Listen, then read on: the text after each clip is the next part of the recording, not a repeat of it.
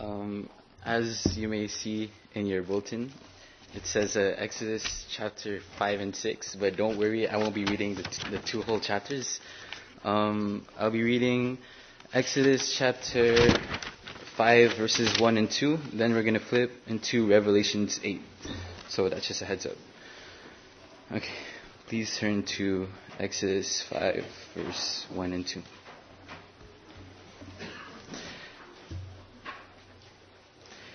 Afterward, Moses and Aaron went to Pharaoh and said, This is what the Lord, the God of Israel, says Let my people go, so that they may ha- hold a festival to me in the wilderness.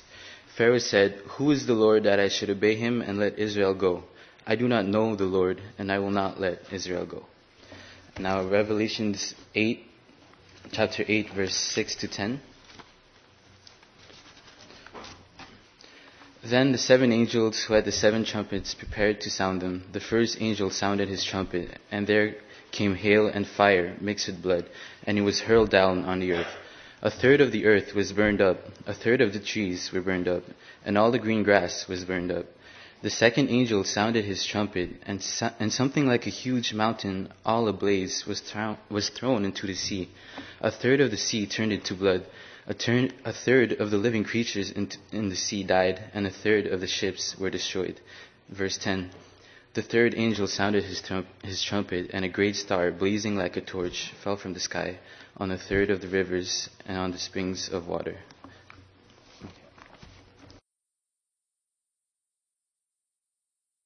Let's uh, bow our heads in prayer once again.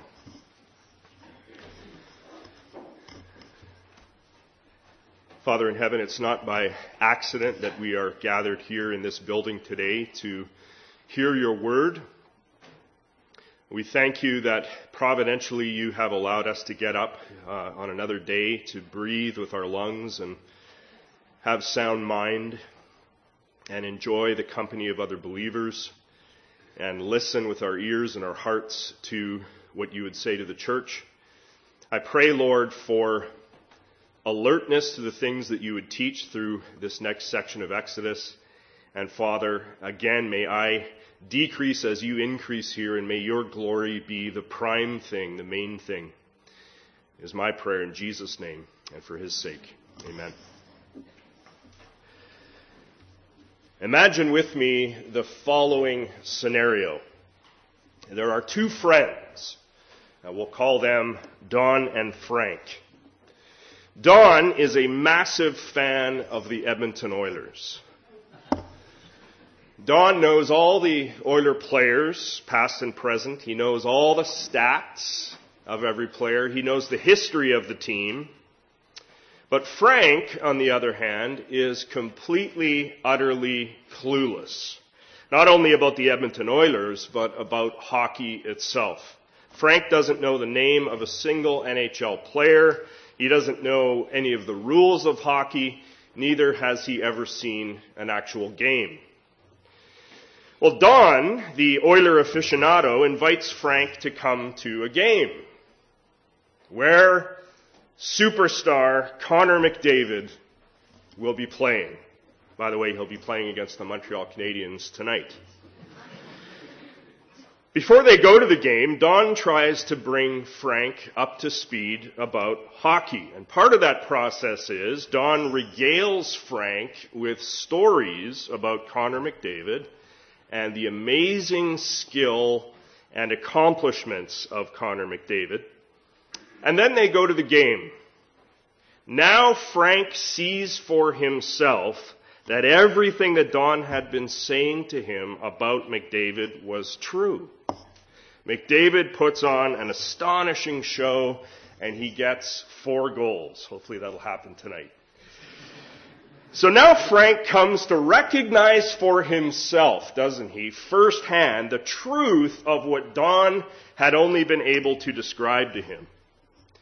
Frank now knows, having witnessed firsthand, the greatness of McDavid as a hockey talent. I know that some of you struggled with that whole story. But the scenario that we just walked through happens on an infinitely greater, more massive scale in Exodus chapter 5 through Exodus chapter 15. Exodus 5 through 15 is full of what I would call frank types, people who are ignorant. Not of any lowly Connor McDavid, but rather they are ignorant of Yahweh, God of the universe. And those people are invited in these chapters to witness firsthand the greatness, the astonishing wonders of Yahweh, so that they might come to recognize the incomparable greatness and power and might and glory of Yahweh. In Exodus chapter 5 through 15, Yahweh undertakes several actions in order to evoke acknowledgement of himself. Yahweh is the best one for human flourishing. Amen. And what we have in Exodus 5 through 15 are about 10 or 11 repeated occurrences of phrases like, Know that I am Yahweh. Or, Know that there is no one like Yahweh our God. Or, Know that the earth is Yahweh's. So that the dominant idea in these chapters, we could say, is the need for humanity, for Pharaoh, for common Egyptians, for Israelites, for you and I, to recognize the person of Yahweh and the almighty, supreme, incomparable sway that he has over all the earth. Now, how does this recognition or this knowing about Yahweh come about? Very simply, in these chapters, the knowing comes about by both the words and the deeds of Yahweh himself. That is, Yahweh both expresses his desire to be known, and he does that repeatedly in this part of the Bible, but Yahweh also performs actions, namely, he executes the plagues on Pharaoh and Egypt, and the plagues are meant to create knowledge of him in human beings. God is known both by what he says and what he does. God is known, to quote Chris Wright, by both his explanations and his mighty acts. And the character, the character of the knowledge that Yahweh is after here is not simply, listen, it's not simply an intellectual, cognitive knowledge. It's not just facts about Yahweh that Yahweh is interested in promoting. It's more than that. The word K-N-O-W, know, in Hebrew is the word yada. And yada often transcends, it transcends the merely cognitive, intellectual kind of knowing. Examples are places like Genesis 4.1, where Adam knows, yadas, his wife Eve, and Eve conceives. Obviously, the knowing there was not so much an intellectual knowing. It had more to do, obviously, with the intimate and the experiential, i.e., the knowing there in Genesis 4.1 refers to sex. Or when in Genesis 25:27 we are told that Esau knew hunting, it means that Esau was an experienced hunter. He had skills related to hunting. He had gained experience in hunting. So we can see just from those two examples that the Hebrew conception of knowing often went beyond the cognitive intellectual into the area of intimacy and experience. So that When in Exodus 5 through 15, Yahweh desires that humanity would know Him, what does He want? He wants certainly the intellectual, cognitive, factual knowledge, to be sure He wants that, but He's also after experiential, intimate knowledge and knowing. Now, still another shade of knowledge in the Bible reaches also over into the ethical side of the ledger, the ethical side. Watch this. To know Yahweh in the Bible is also to act accordingly. And we can see this especially in a place like Jeremiah 22, verses 15 and 16. You can turn there if you like. Here's what we read in Jeremiah 22, 15 and 16. Do you think you are a king because you compete in cedar? Did not your father eat and drink and do justice and righteousness? Then it was well with him. He judged the cause of the poor and needy. Then it was well. Is not this to know me, declares the Lord?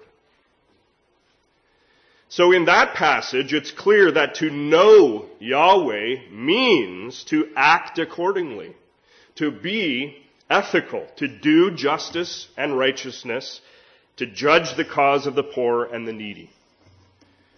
So again, we're laboring at the outset here to point out that to know God is not simply a brain thing. To know Yahweh also means intimacy and experience and an ethical response. Well, in Exodus 5 through 15, the primary audience, the primary audience for the knowledge campaign that Yahweh will lay out is Pharaoh of Egypt. The need for Pharaoh is to apprehend and understand Yahweh in an intellectual sense. The need for Pharaoh is to understand and recognize Yahweh experientially and intimately and the need for Pharaoh is to act in response by obeying Yahweh.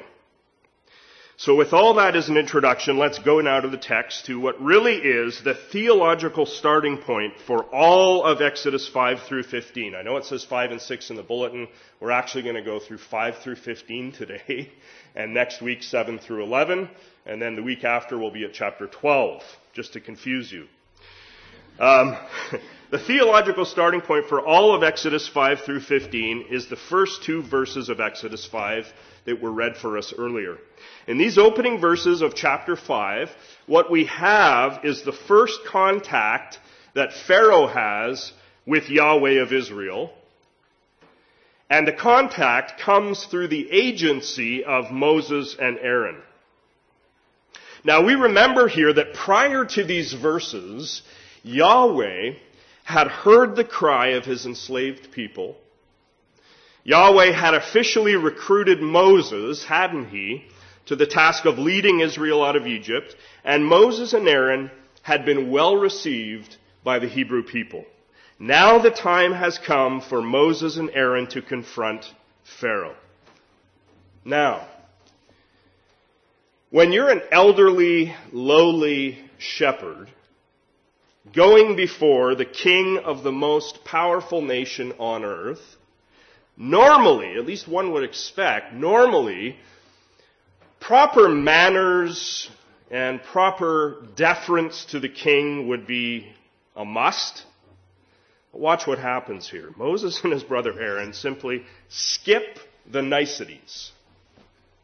In an almost curt sort of a manner, they simply make a demand of Pharaoh when they show up in his court. They say, rather shockingly, Thus says Yahweh, the Lord, Yahweh, the God of Israel, lest Pharaoh confuse this God with any of the pantheon of gods in Egypt. Thus says Yahweh, the God of Israel, let my people go that they may hold a feast to me in the wilderness. Moses and Aaron simply cut to the chase in front of Pharaoh and they issue this demand. And the response of Pharaoh in verse 2 is what sets the stage for all of Exodus 5 through 15. Pharaoh says, listen to what he says, Who is Yahweh that I should obey his voice and let Israel go? I do not know Yahweh, and moreover, I will not let Israel go. Pharaoh spouts off here about how he's ignorant of Yahweh. Now, because of the way that the question appears in the original Hebrew, we won't go into it here, but because of the way it appears in the original Hebrew, a very strong argument can be made that Pharaoh asks his question, Who is Yahweh? Not out of innocent sort of ignorance, as if he genuinely didn't know who this God was, seeking help on the question. It's not that. Rather, this is most certainly a question of disdain and insolence and insult. As Walter Brueggemann notes, this response of Pharaoh, he says, is not an inquiry, it is rather a hostile, high-handed dismissal of Yahweh. Pharaoh is unwilling to entertain or recognize the authority of Yahweh. Pharaoh here poses the question, in fact, when we stop to think about it, the question that is fundamental to fallen humanity. Who is the Lord? John Oswalt says, Pharaoh spoke the fundamental question of the whole human race. Who is the Lord that I should obey him? Look, I am the God of my life. I make my own decisions. I choose what, when, and how. Who is Yahweh that I should obey him?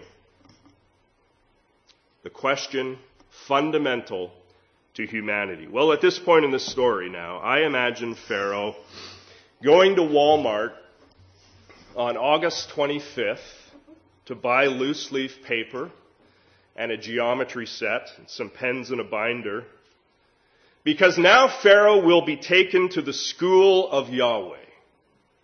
Yahweh will now educate Pharaoh on who Yahweh is. But not just Pharaoh. As we're going to see here, Yahweh's Yahweh 101 class will be given also to the rest of Egypt and to Israel and also to you and I if we have ears to hear. Now, what does Yahweh do here as he takes Pharaoh to school? What does the curriculum of Yahweh look like? The question is, does Yahweh arrange an academy of prophets to go sit down with Pharaoh and provide Pharaoh with lengthy ap- apologetic arguments for the existence of Yahweh? Does he do that? Or does Yahweh send a foreign army into Egypt to get Pharaoh's attention concerning the reality of Yahweh? The answer to both of those questions is no, he does neither. What Yahweh does here is he sends signs into the midst of Pharaoh in Egypt. Yahweh sends wonders and plagues. The purpose of such signs or such wonders and plagues is to point to the reality, the greater reality behind the signs, namely, Yahweh himself, and to bring Pharaoh to that intellectual, experiential, ethical knowledge of Yahweh that we talked about a little earlier. So notice this. What was the purpose of the plagues in Egypt? Was it to judge Pharaoh primarily? No.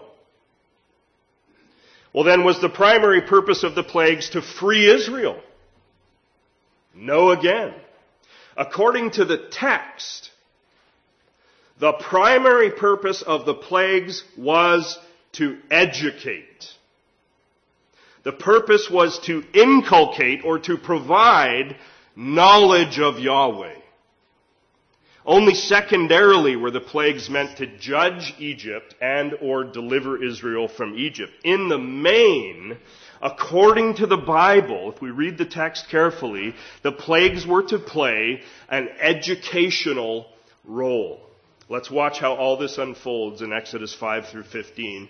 And here what we want to do with the bulk of our time now is to go to those places in Exodus 5 through 15 where the education campaign of Yahweh is made explicit.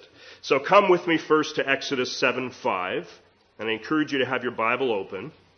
In this verse, Exodus 7 5, God talks about both his purpose and his methodology in bringing the plagues, his purpose and his methodology. He says, the Egyptians, notice what he says, shall know, he's after knowing, shall know what? That I am Yahweh. So there's the purpose. Knowledge is the purpose. And then methodology. When I stretch out my hand against Egypt, now watch this. When I stretch out my hand against Egypt and bring out the people of Israel from among them. How will Egypt know that he is Yahweh? By use of the methodology. When I stretch out my hand against Egypt and bring out the people of Israel from among them. Now notice carefully there that the knowledge of Yahweh in Egypt depends on Yahweh rescuing Israel from Egypt. You notice that? As commentator James Bruckner puts it, I think very insightfully, he says, the knowledge of these Gentile Egyptians depended on the Lord's rescue of the children of Israel. The Egyptians would only know the Lord when they were no longer benefiting from the oppression of the people of God. It's very interesting. Well, jump down next to Exodus 7:17.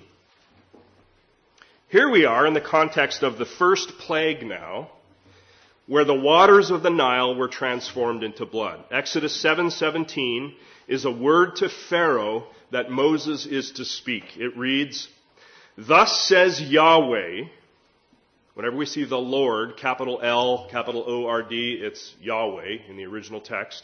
Thus says Yahweh, by this, what? You shall know, there it is again. He's after knowledge, it's education. You shall know that I am Yahweh. Behold, with the staff that is in my hand, I will strike the water that is in the Nile, and it shall turn into blood. Again, notice the clear purpose statement of Yahweh. Yahweh's desire is for Pharaoh to gain knowledge of Yahweh, and this knowledge will arise when Pharaoh observes the Nile being turned into blood. Now here's something interesting.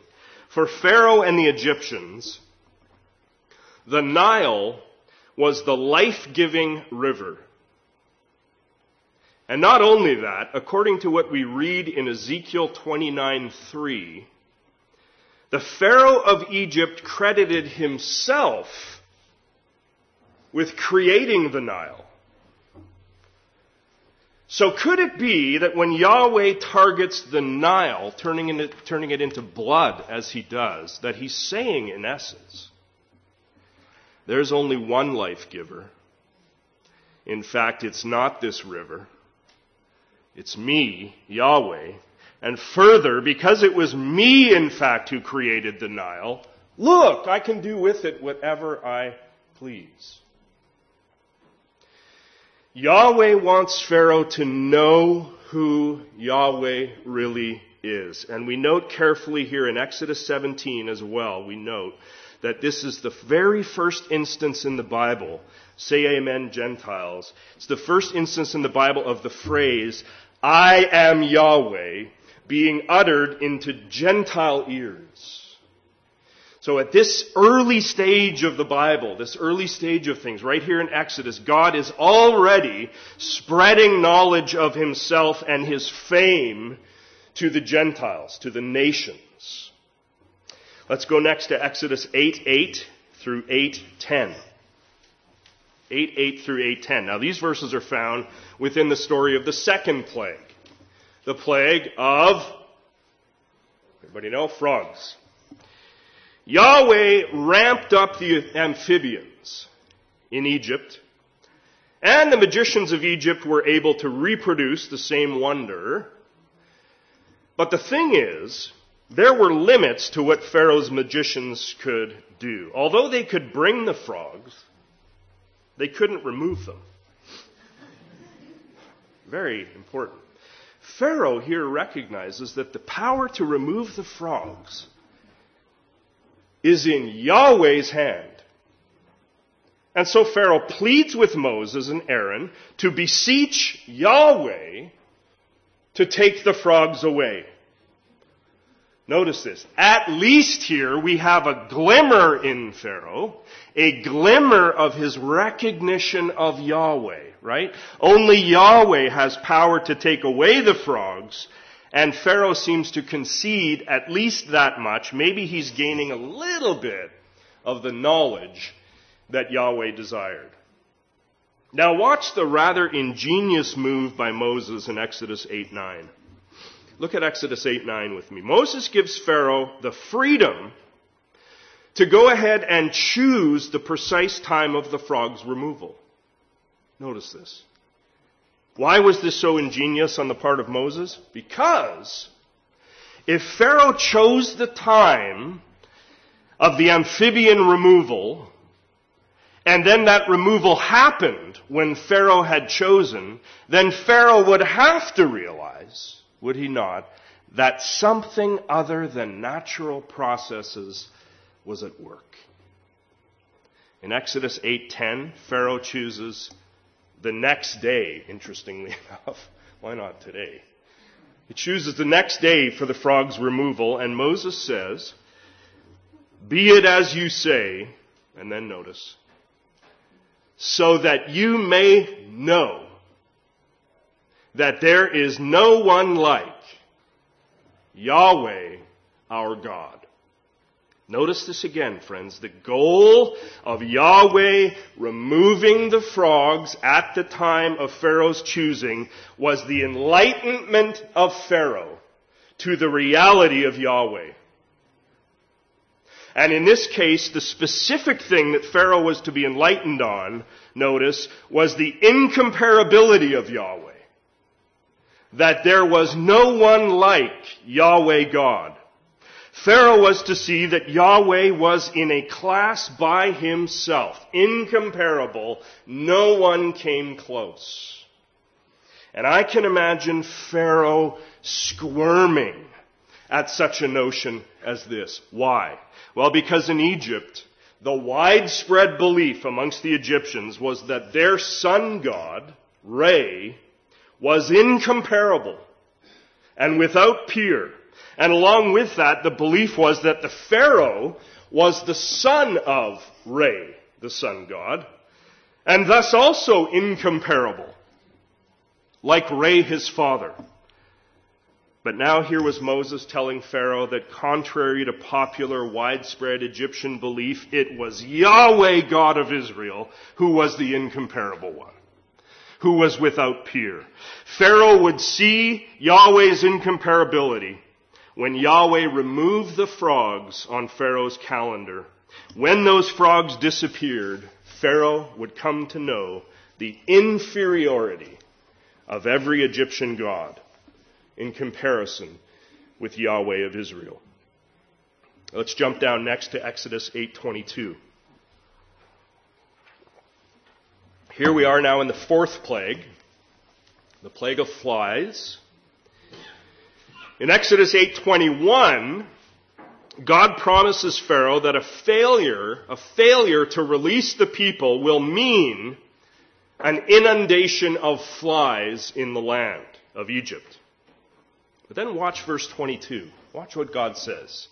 God says, But on that day I will set apart the land of Goshen where my people dwell, so that no swarms of flies shall be there, that you may know that I am Yahweh in the midst of the earth. So God was going to inundate Pharaoh and the Egyptians with flies.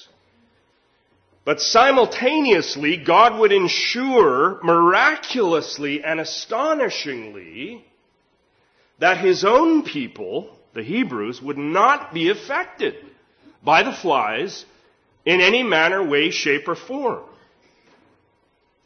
Here, Pharaoh had a choice.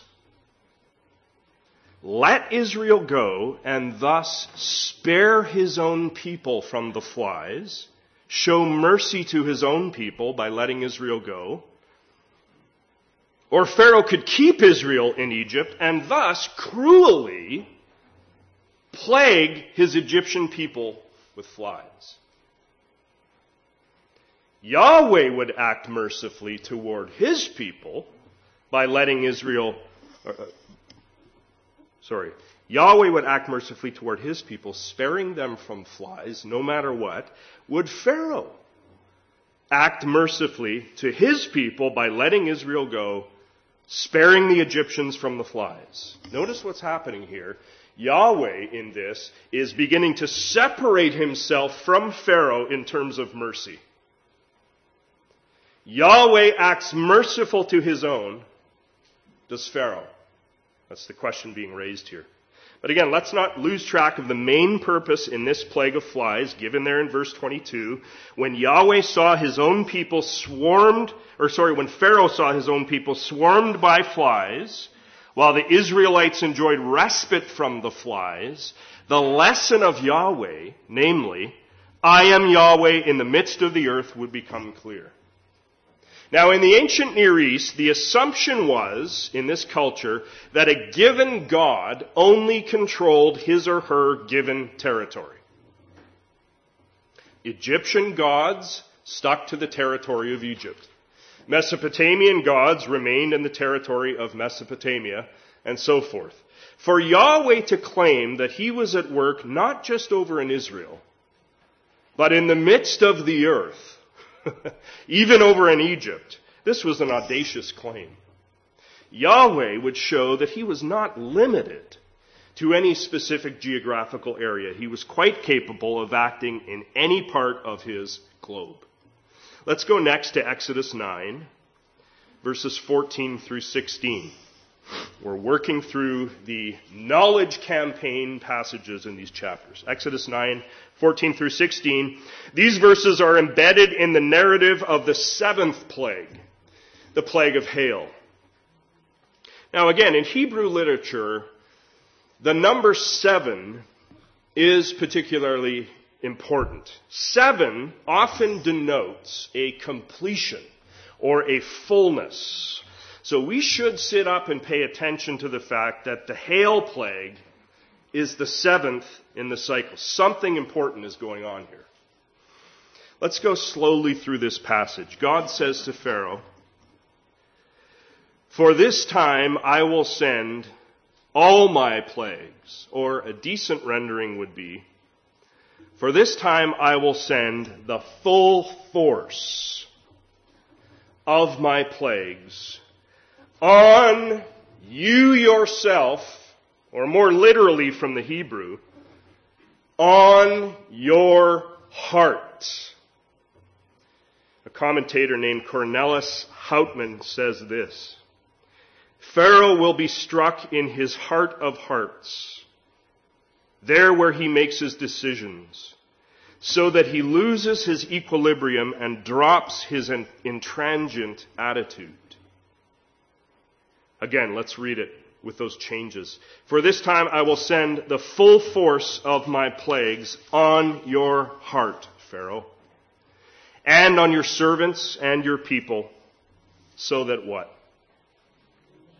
So that you may know that there is none like me in all the earth.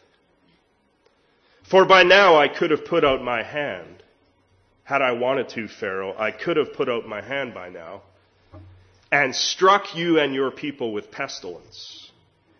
And you would have been cut off from the earth. But for this purpose I have raised you up. God has a wonderful plan for your life, Pharaoh. What's the purpose of his life? For this purpose I have raised you up to show you my power, so that my name, not yours, Pharaoh, so that my name may be proclaimed in all the earth. Now, these words from Yahweh are uttered just prior to the point when Yahweh sends very heavy hail on Egypt. Most of the uses of the word hail in the Hebrew Bible occur in Exodus chapter 9. Passages such as Job 38, 22 and 23 and Psalm 18, 12 through 14, those passages indicate to us that hail is a weapon that God uses in battle. So it would be appropriate for us to view this seventh plague of hail as a full-on invasion of Yahweh into Egypt. And again, don't lose track of Yahweh's purpose in it. Yahweh's purpose in sending the hail is to teach Pharaoh that there is none like Yahweh in all the earth, according to verse 14.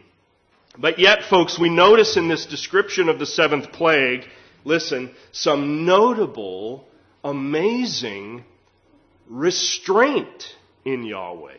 Notice this. Verse 15 says that Yahweh could have, had he wanted to, he could have wiped Pharaoh out by now, very easily, by use of the first six plagues. But no, Yahweh has kept Pharaoh alive. He's kept him drawing breath. Why? To show Pharaoh the power of Yahweh and to make Yahweh's name, not Pharaoh's, great in all the earth. Just notice the restraint in Yahweh. Our God is a God who has unlimited force and unlimited power. But Yahweh shows his capability to act in moderation if he desires. Unlike Pharaoh, human rulers, Pharaoh, who used, Pharaoh did, his, his limited human power, he used it in an unchecked, unrestrained way to dominate the Hebrew people. Well, we go next to Exodus 929. Track with me here. Exodus 9:29. Here we're still in the seventh plague. Now, two verses earlier in Exodus 9:27, Pharaoh had made what is a pretty significant confession. Notice 9:27. Pharaoh had said, "This time I have sinned. Yahweh is in the right, and I and my people are in the wrong." That's pretty significant. And then in verse 28, Pharaoh had asked Moses and Aaron to plead with Yahweh to remove the hail. And Pharaoh promised to release the people if the hail was removed. Exodus 9:29 has Moses saying this: As soon as I have gone out of the city, I will stretch out my hands to Yahweh. The thunder will cease, and there will be no more hail so that you may know that the earth is Yahweh's. Now notice some very interesting facts here, folks. First of all, Moses, notice, is going to go out of the city, out of the city, and only then will he stretch out his hands and pray for the removal of the hail. Meaning, of course, that Moses is going to walk through the terrific hailstorm before he prays for its end. Does this imply that Moses is trusting Yahweh for protection from the hail or, or some sort of separation from the hail, like the separation that Yahweh had been willing to undertake with the plague of flies? I think probably it does imply that Moses has trust in Yahweh for his protection. Secondly, note well in verse 29 that the way Pharaoh will know that the earth is Yahweh's this time, notice this carefully, is not in the sending of the hail, but rather in its removal. Notice, when Yahweh ends the hail, When he removes the storm, then Pharaoh will know about Yahweh. Now meditate on that. I think this teaches that God is a God who sometimes, again, wants to be known for his restraint. The cessation of the hail is the thing that will teach Pharaoh about Yahweh. I think this is a very interesting lesson here that's worth our meditation. Well, let's go last to Exodus 10:2. Exodus 10:2 is found within the story of the eighth plague, the plague of locusts. And watch the interesting twist in events now. This time, Yahweh is after Moses and Israel in his knowledge campaign. Yahweh wants Israel to know that he is Yahweh. It's very interesting. Yahweh tells Moses here that the signs that Yahweh has been directing against Egypt have been happening, at least in part they've been happening, that you, Moses, may tell in the hearing of your son and your, of your grandson how I have dealt harshly with the Egyptians and what signs I have done among them, that you, Moses and Israel, may know that I am Yahweh. In other words, these plague signs in, in Egypt, they were for Israel's benefit as much as they were for Egypt's. Israel also needed to recognize, to know Yahweh in the intellectual, experiential, ethical way that we've talked about. These plague signs were to be recited and rehearsed, notice, in every generation of Israel, in the hearing of your son and your grandson, so that every generation of Israel would recognize God, would recognize Yahweh for who He is. And so we have chapters in later scripture, such as Psalm 78 and Psalm 105, where the plague signs are recited. If you read those Psalms, they are recited and rehearsed by the nation of Israel in later days. Generation by generation, the story of the plagues was to be told. Why? In order to nurture faith in Yahweh, in God.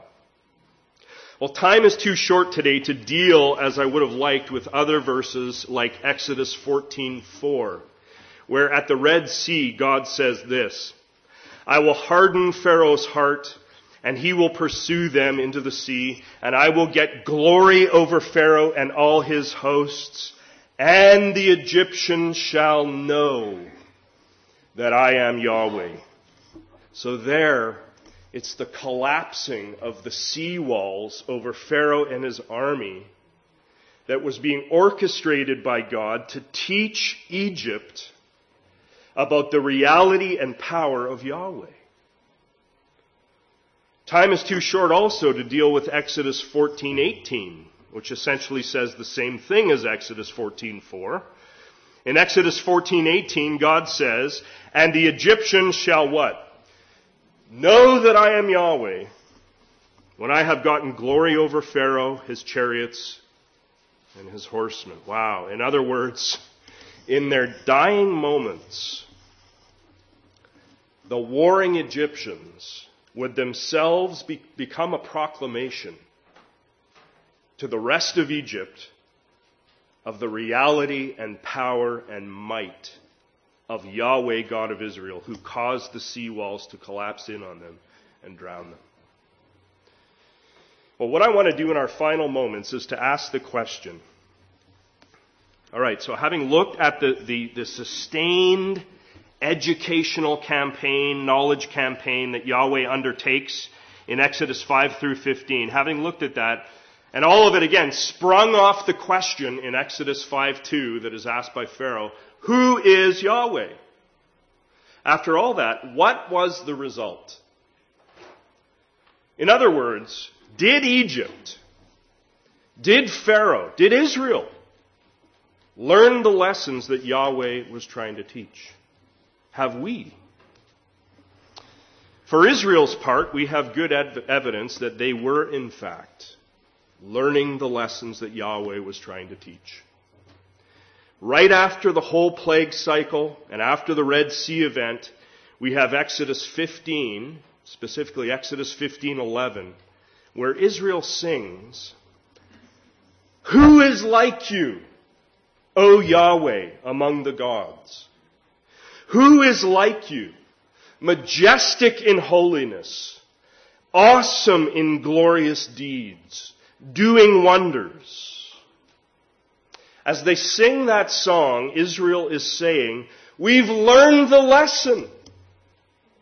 By experiencing the plagues, seeing what you did at the Red Sea, indeed, Yahweh is incomparable. There is no God like him. There is no God in the same league as Yahweh, in the same postal code. And then down in Exodus 15:18, Israel declares one of the great declarations of scripture, Yahweh will reign forever and ever. That is, Yahweh is king. And not only is he king, he is king eternal. His word and his actions in the plagues and in the Red Sea have proven his sovereign eternal kingship. So Israel, for their part, who had lived, remember, they had lived immersed in a polytheistic environment with many gods in Egypt for hundreds and hundreds of years. They were coming to know at this point in their history that Yahweh was the sole, incomparable, eternal king. Israel was learning the lessons that Yahweh had been laboring to teach. Where Pharaoh is concerned, even though he did show some signs here and there of acknowledging Yahweh throughout the plague cycle, it's highly debatable whether he actually ever came to know Yahweh in the way that Yahweh had desired. Pharaoh, we might say, appears to have failed the curriculum of Yahweh. And then the Egyptian people, did at least some of them come to know Yahweh as Yahweh desired? I think we can answer here in the affirmative. Two pieces of evidence from Exodus seem to suggest that at least some Egyptians did pass the final exam with Yahweh. They came to know Yahweh. What the, what's the evidence? In Exodus 9:20, during the seventh plague of hail, we, re, we read there, Exodus 9:20, that there were some officials in Pharaoh's court who what? Feared the word of Yahweh and therefore rushed to bring cattle and slaves into their houses to be spared from the hail. They feared the word of Yahweh. And then perhaps more tellingly, down in Exodus 12, verses 37 and 38, we get notice there that many people, the way the text is written, it makes a distinction between Israelites and other people who left Egypt when Israel left Egypt. They left together. Most likely, the mixed multitude of these verses included Egyptian people who Walter Kaiser has said were more than merely impressed by what they saw and heard. Instead, says Kaiser, these people were some of the first fruits of the work of God in their midst. So it does appear that some Egyptians learned the lessons that Yahweh had been trying to teach. They came to know Yahweh. Well, that leaves us. In immersing ourselves in this part of Exodus, what is our response to this great God who reveals himself here and who has most fully revealed himself in the person of Jesus Christ? I wonder, after walking through this together, if we want to fall on our faces with Israel and sing, Who is like you, Lord? Majestic in holiness awesome in glorious deeds, doing wonders. Exodus 5 through 15 is an amalgam, as we've said, of both the words and deeds of Yahweh, and a good case can be made that the entire New Testament is an amalgam of words about Jesus and the acts of God in Jesus his birth, his life, his cross, resurrection, ascension, and future coming. And what strikes us is that in several places of the New Testament, Jesus, the Son of God, sounds eerily similar to Yahweh in Exodus 5 through 15. Three examples. First, just as Yahweh had expressed his desire to Pharaoh in Exodus 8:22, that you Pharaoh would know that I am Yahweh in the midst of the earth. So Jesus in Mark 2:10 expresses his desire that a group of scribes would know, he says, that the Son of Man has authority on earth to forgive sins. Like Yahweh in Exodus 8:22, Jesus in Mark 2:10 is after knowledge. Knowledge that he Jesus has divine authority in the midst of the earth to forgive sins. Second example in John 8:28, Jesus talks about the goal or the purpose of his cross. And he says specifically, when you have lifted up the Son of Man, then you will know that I am, is literally what it says in the Greek. The cross would be a sign in the earth that would promote knowledge, the lofty, glorious knowledge that Jesus is I am that he is Yahweh come in the flesh, Yahweh sent to save ruined sinners like you and I. Third example, John 17:3. There Jesus defines eternal life. Listen how he defines what is eternal life, Jesus? He defines it as that they know you, Father, the only true God, intellectually, experientially, intimately, ethically, that they know you, the only true God, and Jesus Christ, whom you have sent. Eternal life there, notice, is linked, inseparably it's linked with knowing Father and Son, intellectually, experientially, intimately, ethically. In Jesus' day, at least some came to the knowledge that Jesus was who he said he was. At least some did. In John 4:42, we have some Samaritans confessing. Listen to what they confess. We know, they say, that this is indeed the savior of the world. They'd seen his signs, they'd heard his teaching. In John 6:69, Peter says on behalf of the disciples, he says, we have believed, says this to Jesus, we have believed and have come to know that you, Jesus, are the Holy One of God. In Mark 15:39, a Gentile centurion who is witnessing the cross said, I can't imagine how he said this. Truly, this is the Son of God.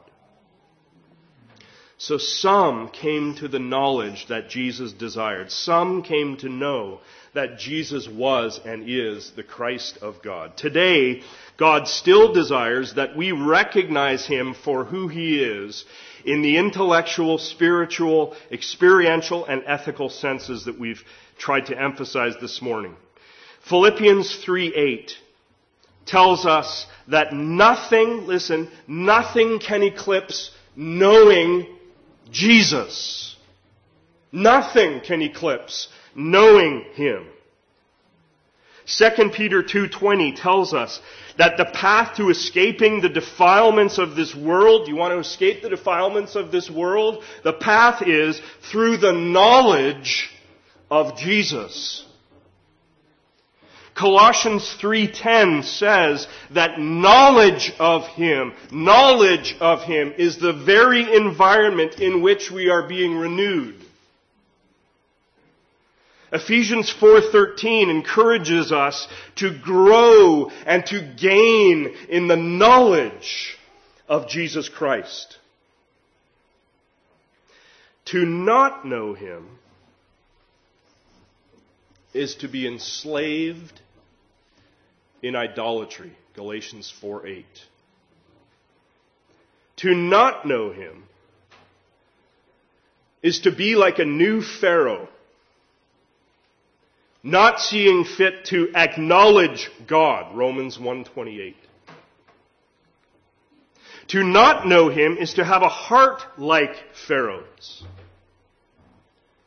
To live in willful ignorance and be darkened in understanding. Romans 121, Ephesians 4:18. To not know him is to live in what right now might seem like a blissful state of unbelief. But you must know that according to Revelation 8 through 11, now listen, there is a day coming when God will hear the cry of his church. Revelation 6, 9 through 11. He'll hear the cry of his kids and he will act with an inundation of fresh plagues on unbelievers. God will send hail and fire mixed with blood, according to Revelation 8 7 and Revelation 11 19. Not just the Nile River, but rather a third of the sea will become blood, according to Revelation 8 8. And as it was in the original plagues, darkness and locusts will once again plague the earth according to Revelation 8:12, 9:2, 9:3 and 9:7. And just as Pharaoh's heart hardened throughout the Exodus plagues, so unbelievers in that great and terrible day will refuse to repent of their sin despite God's plagues, according to Revelation 9 verses 20 and 21. Until finally, Revelation 14, 17 through 20. Finally, a terrible divine destruction will come on unbelievers. Now, I'm just the messenger. And as the drowning of Pharaoh and his army in the Red Sea became the occasion for Israel to sing the praise of Yahweh on the shore of the sea, so the destruction of unrepentant believers in Revelation 14 gives way to Revelation 15, where the faithful, though persecuted church, as we are described there, those who had been victorious over the beast and his image and over the number of his name, what do they do there in Revelation 15? They sing at the sea. The song they sing, according to Revelation 15:3, is the song of Moses, going back to Exodus, the servant of God, and the song of the Lamb. Amen. Now I don't know about you, but I plan to be there. Do you? I plan to sing at the sea in robust recognition, in happy knowledge, not only of the one in days gone by who gained glory over Pharaoh, his chariots, and his horsemen, but of the crucified, risen Lamb of God, Jesus Christ, who destroyed every rule, authority, and power that opposed him and put his enemies under his feet.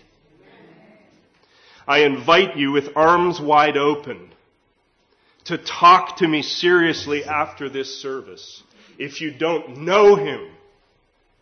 And if you desire to know this Jesus of whom we speak. Let's pray together.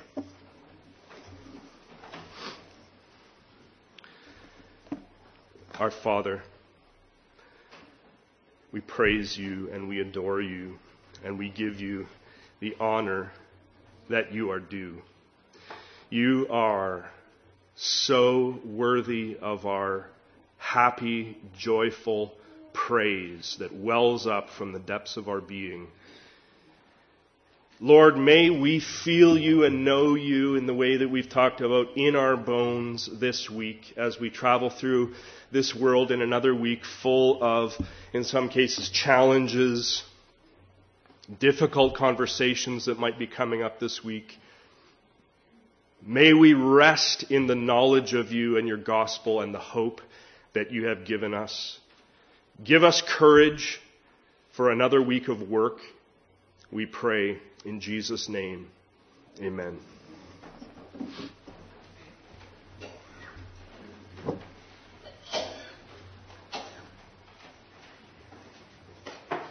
Go from this place with joy to love and serve God and one another.